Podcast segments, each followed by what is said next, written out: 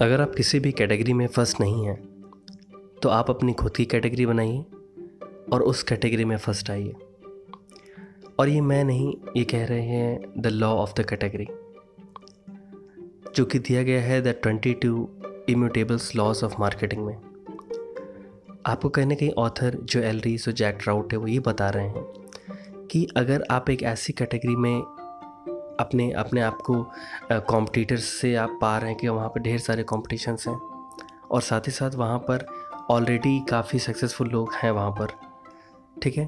तो आप क्या कर सकते हो? आप एक अपनी खुद की कैटेगरी चूज़ करिए और वहाँ पर फ़र्स्ट अपियर हुई कहीं ना कहीं जब आप पहला लॉ पढ़ रहे थे, इसमें लिखा हुआ था द लॉ ऑफ़ लीडरशिप वो आपको ये बता रहा था कि अपने प्रोडक्ट को आपको लीड करवाना है। लीड इन द सेंस मतलब उसकी प्रेजेंस सबसे पहले रखनी। लेकिन अगर मान लीजिए आपका आप जिस भी कैटेगरी में आगे बढ़ना चाह रहे हो, उसमें कोई पहले से ही है तो आप, आपको क्या करना चाहिए? अब आपको एक नई कैटेगरी बनानी चाहिए और आपको उसमें फ़र्स्ट आना चाहिए, क्योंकि कहीं ना कहीं ऑथर का मेन फोकस यही है कि जो पहले अपेयर होता है, वो ज़्यादा दिन तक याद रखा जाता है।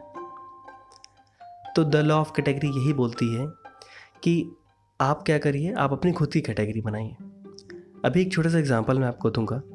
अगर मैं आपसे पूछूँ कि कंप्यूटर बनाने वाली सबसे पहली कंपनी कौन सी है तो आप कहेंगे आईबीएम ठीक है?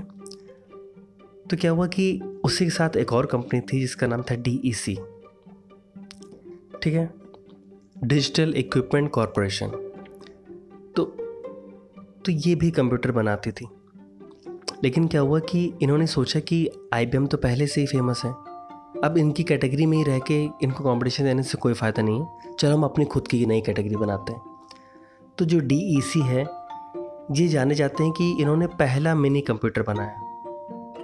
ठीक है तो कहीं ना कहीं इन्होंने अपनी कैटेगरी बदली और उसमें फ़र्स्ट आ गए। इसी वजह से आज याद रखे जाते हैं। ऑथर कहने के हमको बताना ये चाह रहे हैं कि जब कभी भी आप कोई प्रोडक्ट को लॉन्च करें तो आपको मन में एक सवाल होना चाहिए कि इसमें नया और पहला क्या है? मतलब इसमें कौन सी चीज़ें आप नया इंक्लूड कर रहे हैं, क्या नया कर रहे हो? बजाय ये सोचने के कि आपका प्रोडक्ट दूसरे कॉम्पिटिटर से कैसे बेहतर बन सकता है। कहीं ना कहीं ऑथर की आप इस पर्सपेक्टिव को समझिए, आप स्टेटमेंट्स को मत कभी पकड़िए कि एक स्टेटमेंट उन्होंने बोल दिया कि आपको कंपटीशन नहीं करना है, आप ऐसे मत सोचें आप सिर्फ़ ऑथर के पर्सपेक्टिव को समझने की कोशिश करिए कि वो क्या बताना चाह रहे हैं। वो एक थोड़ा स्मार्टेस्ट मूव बता रहे हैं। कि कैसे आप थोड़ी सी अपनी साइकोलॉजी को समझ के, अब इसमें साइकोलॉजी का, इसका मतलब मतलब यहाँ पे ये आता है कि जब कभी भी ह्यूमन साइकोलॉजी की अगर बात करें तो जब कभी भी कोई नया प्रोडक्ट मार्केट में आता है, नई कैटेगरी आती है तो लोगों के अंदर क्यूरोसिटी होती है। और कहीं ना कहीं वो क्यूरोसिटी उनको मजबूर करती है कि उस प्रोडक्ट के बारे में जाने कि ये क्या मार्केट में चल रहा है नया। ऐसी कौन सी नई कैटेगरी आ गई जो मुझे नहीं पता। तो कहीं ना कहीं ये जो क्यूरोसिटी फैक्टर होता है उन्होंने मार्केटर्स ने काफ़ी अच्छे से समझा है। इसी वजह से लोग कहते हैं कि नई कैटेगरी आई है और उसमें अपने आप को फ़र्स्ट रखिए। तो आई होप आपको ऑथर का ये पर्सपेक्टिव सही से समझ आया होगा। ठीक है? तो ऑथर ये भी कह रहे हैं कि आप ब्रांड के बारे में मत सोचिए, आप कैटेगरी के बारे में सोचिए कि आप एक नई कैटेगरी में क्या नया कर सकते हो जिससे आप फ़र्स्ट अपियर हो। अभी आपको पता होना चाहिए कि जो डेल है, जो लैपटॉप्स अभी देती है तो डेल पहली कंपनी ऐसी थी जिसने अपने कंप्यूटर से जो लैपटॉप से उसको ई कॉमर्स पर इनरोल किया। मतलब उसने मोबाइल से अपने लैपटॉप को और अपने कंप्यूटर को सेल करवा दिया।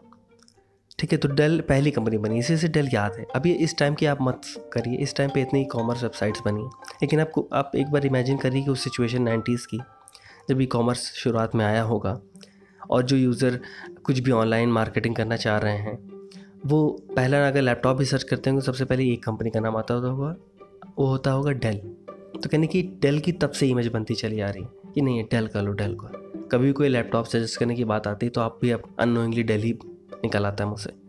क्यों? क्योंकि वो फ़र्स्ट अपियर हुए। तो आई होप आपको ये तीसरा लॉ अच्छे से समझ आया होगा। ऑथर लास्ट में आपको ये समझाते हैं कि अगर आपने जो नई कैटेगरी चुनी है, उसमें आप फ़र्स्ट हो। तो आप अपनी कैटेगरी को प्रमोट करते रहिए।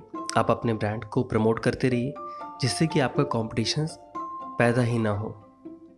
ठीक है? मतलब अपने ब्रांड अवेयरनेस पे बहुत ज़्यादा टाइम इन्वेस्ट कीजिए और मार्केटर्स की हेल्प से उसको आप इन्हांस करते रहिए। नेक्स्ट पॉडकास्ट में हम लोग बात करेंगे चैप्टर थर्ड की, यानी जो तीसरा लॉ है। तो इसी तरह आप लोग बने रहिए पॉडकास्ट की सीरीज़ जो है मार्का मतलब मार्केटिंग साइकोलॉजी की। और लाइफ लेसन्स की कंटिन्यूसली आने वाले हैं। डेली लगभग दो पॉडकास्ट अपडेट होते रहते हैं।